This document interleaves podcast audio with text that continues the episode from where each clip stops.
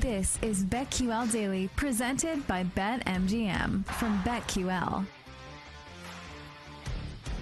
Welcome back to BetQL Daily, presented by BetMGM. Ed Egros, Joe Ostrowski, and Erin Hawksworth with you. And joining us now is PJ Glasser, host of Send It In on the BetQL network. Been wanting to talk to PJ for some time now, especially since he got the new show. First off, congrats on the new show. It's fantastic. Everybody needs to watch and listen. Uh, some great nuggets there. And you can also interact with PJ, and who doesn't want to do that? So that's also some great stuff.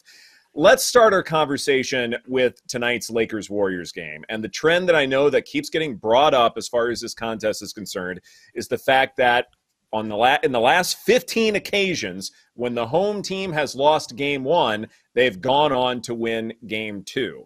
Now, this isn't normally a trend I would care about, but it does feel a little applicable in a game like this. How do you see Lakers Warriors game 2 unfolding? Yeah, guys. So I'm not really betting this game at the start. I think this is a perfect game and a perfect series to bet in game because with the Warriors, there are so many times in the game where there are like 10 0 runs, 12 0 runs. And we saw that in game one, just the pace at which they play, how they can get streaky with their three point shooting. So, Lakers plus five and a half would probably be my lean but I want mm-hmm. like a nine and a half. I want a ten and a half with the Lakers because I agree with you, Ed. I don't think the Warriors are going down 0-2. I think they win tonight. Uh, so if we can get the Lakers at like plus nine and a half, plus ten and a half, I would love that. And then on the flip side, if the Lakers get off to a hot start and we can get the Warriors at like plus money at some point to win this game, I think that's great too. So I'm holding off and I'm kind of waiting to see how the game goes, and then uh, I'm looking to attack one of these sides live, and that's how I'd probably bet it. Uh, PJ, two teams that played last night. Uh, quick turnaround, even though there is going to be a little bit of travel. Uh, the the scene moves to Philadelphia. What do you think about this number? Is it an overreaction in any way? Boston, a road favorite after uh, the Sixers take Game One without their MVP. Uh, the Celtics favored by one and a half. How do you look at this series overall? If you've got anything on this uh, on this specific game. I, still like Boston, Joe. I, you know, it was fascinating watching Embiid last night back and just kind of how much different Philadelphia's offense is. I thought in game one without him, Harden obviously dictated everything and they ran the offense through him. With Embiid back, it's more of a half court game. You kind of have to wait for him to get back down the floor, and Boston can set up their defense a little bit. So I'm interested to see Philly's game plan in game three because I think they need to go more up tempo. They need to go downhill. It needs to be a little more Harden and Maxey. And, you know, obviously Embiid's the MVP and you need him to get his touches and you need to involve him on the offensive side of the floor. But I, I think Philadelphia's game plan in game three is going to be interesting and how they make adjustments and how they use Embiid because I didn't think we'd see him in game two, much like we didn't see Jimmy Butler in game two for Miami once you got that game on the road. I thought you got your split, go back home, let him get his rest. But they played him in game two and it didn't work out. They got blown out. Um, so I like Boston in game three just because I, I did not like the Embiid matchup for Philadelphia. I think they Boston will win one of these two games on the road, whether it's game three or game four. I think it's going to be 2 2 heading back to Boston for game five. But uh, I would lean towards the Celtics here in game three. Let's go back to the West. Uh, Suns at Nuggets. We saw the Nuggets win game one by about 10 points. Um, Saturday, we're going to see them in action again. And I was thinking about it. Is it a chance? Are we like already writing the Suns off? I mean, you can find them 12 to 1 now to win the NBA Finals and some pretty good plus money just to win this series. It seems like the Nuggets are going to win, you know, and I love I love the Nuggets. I don't have any Suns futures, but if you were if you were interested and you know you think, "Hey, Booker and KD can get this going," maybe this is a time to buy low on the Suns. Hundred percent, Erin, and I'm glad you brought up that series price because that's where I was going. Was Suns plus three fifty? Uh, that's that's looking pretty attractive. I don't think they're going to come back and win the series, but a plus three fifty for a series where nothing's happened. Like we know the old cliche mm-hmm. where a series really doesn't start until a road team wins, and all Denver did was win both games at home. They were favored to do so. They did that. We saw the Warriors in the Kings series Kings won those first two games, and the Warriors came back and won the series. So I do expect Phoenix to win game three. Game four, I think, will be the best game of the series, and it'll be either Denver 3 1 or Suns 2 2. But just the value alone, I mean, the Suns were favored to win the West before this series started. They were favored to win the series, and now you're getting a plus 350. So I think you have to take a stab at that. I think instead of touching the game itself, and betting the Suns, I, I would bet that series price at plus 350. I think that's some really good value. Circling back to the Lakers Warriors game tonight, any player props that stand out to you? So Anthony Davis, I think this is going to be a, a monster series for him. Uh, he obviously had 23 rebounds, but just the way that they use him in the pick and roll, I think going with AD's over points, you can't go wrong with that tonight. I will say, guys, another way I would bet this series because all we're trying to do at the end of the day is is make profit. And I think this Lakers Warriors series is going six or seven games. I don't know who's going to win, but I know it's going deep. It's going six or seven. For on BetMGM right now, for you to bet the series to go six games is plus 170. For it to go seven games is plus 175. I'm betting both. And obviously, one's not going to hit, but they're both good enough plus money where if one does, I'm making some profit. And I don't know who's going to win the series. I kind of think it's going to be the Lakers. Uh, and I'm going to bet Anthony Davis overs pretty much every game. But I, I think mm-hmm. this series is going six or seven, and I like the plus money price. So I would bet both. You're going to lose one, but you're going to make profit if one of those hits, and I like that bet. Uh, let's do that hockey. A couple game twos tonight. Oh, they're going to freak out in Toronto if they go down 0-2. Uh, going up against the Florida Panthers. Uh, Toronto and Dallas at home, so uh, they're your favorites this evening. Do you have a favorite play either game?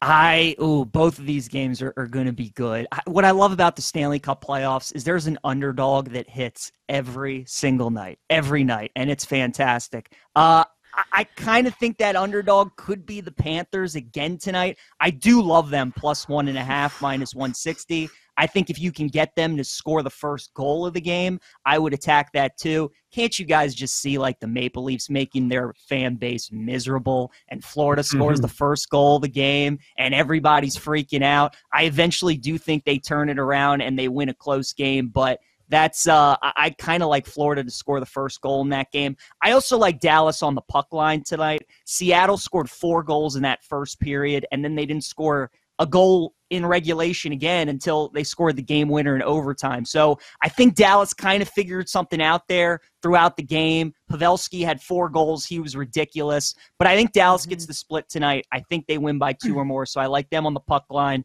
And Florida to score the first goal is uh, is something I would take in that Leafs game as well. Can I interest you in another dog? The Seattle Kraken at plus 180 tonight. They did win outright in game one. Can they do it again, PJ? They could. They could. Guys, do you know the Kraken were at 50 to 1 to win the Stanley Cup before the Bruins lost to the Panthers and before they played the Avs and now their odds are just are crashing down. 13. This team though they were 20 to 1 like last week. Yeah. It's, it's it's insane. It's insane. And you know, obviously they're an expansion team and they have like five or six players on their team that have won a cup before. So they have plenty of experience. I, I, I don't think they would be my underdog pick tonight. I think it would be more so Florida would probably. I I do like Dallas to bounce back at home. The Kraken just they scored three goals in a minute span in that first period, and that was really what kind of won them the game.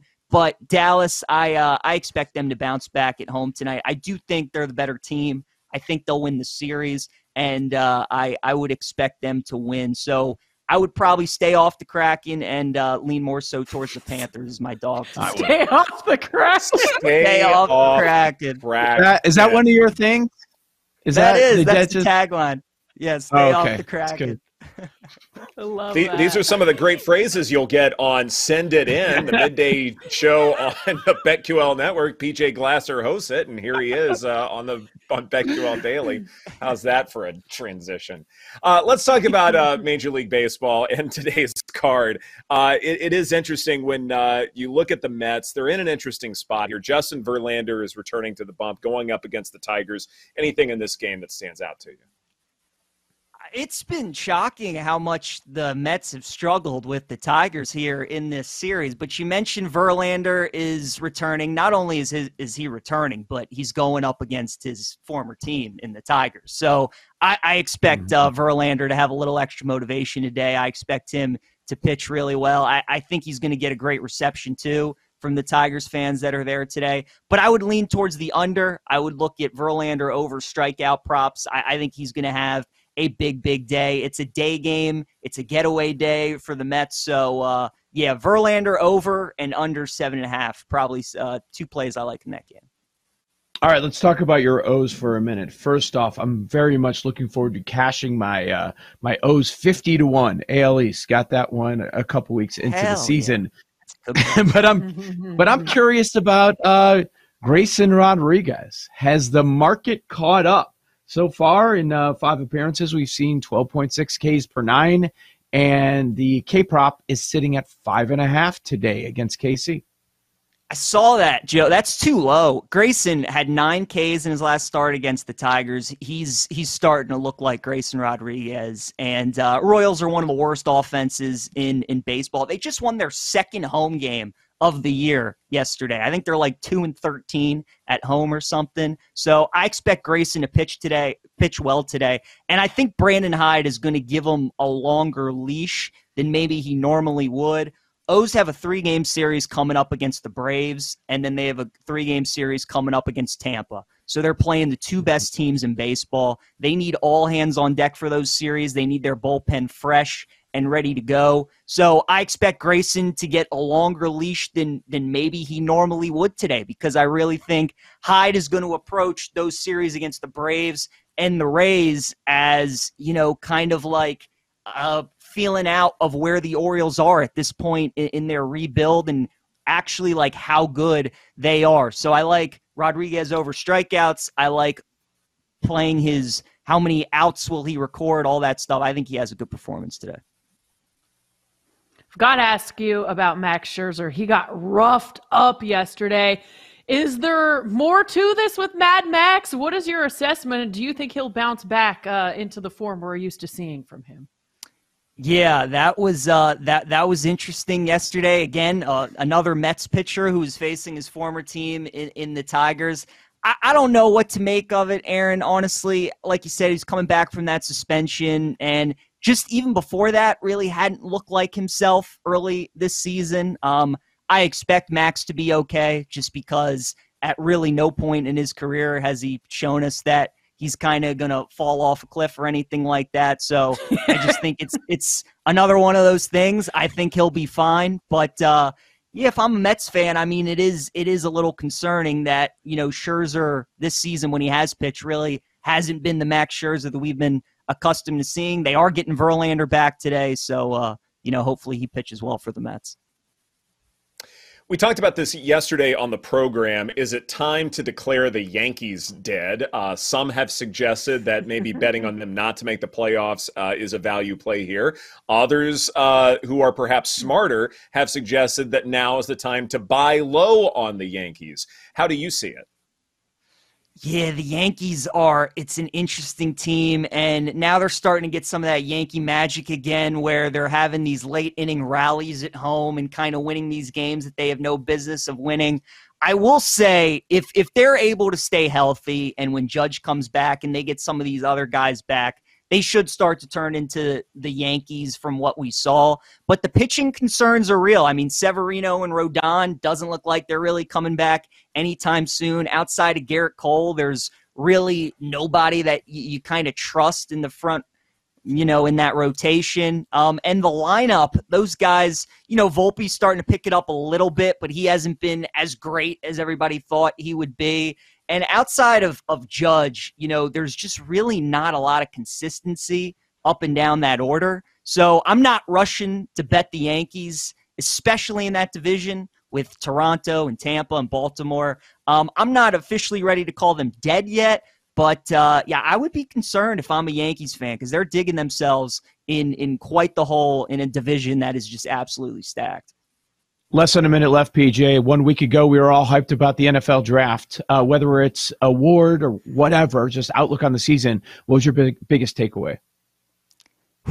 biggest takeaway is just I mean the Philadelphia team. Eagles, right? Yeah, like yeah. how can you not like what they did? I will say the Vikings too. Jordan Addison on the other side of Justin Jefferson with all the attention he's going to get. I think Addison could have a monster rookie season in Minnesota. Mm. PJ Glasser, host of Send It In on the BetQL Network. Thank you so much for your time. And again, congrats on the show. Fantastic program. Make sure to check it out. This is BetQL Daily presented by BetMGM. Coming up next, we go over tonight's MLB card and if we should fear the Mets with their two star pitchers back in action. That's coming up right here on the BetQL Network.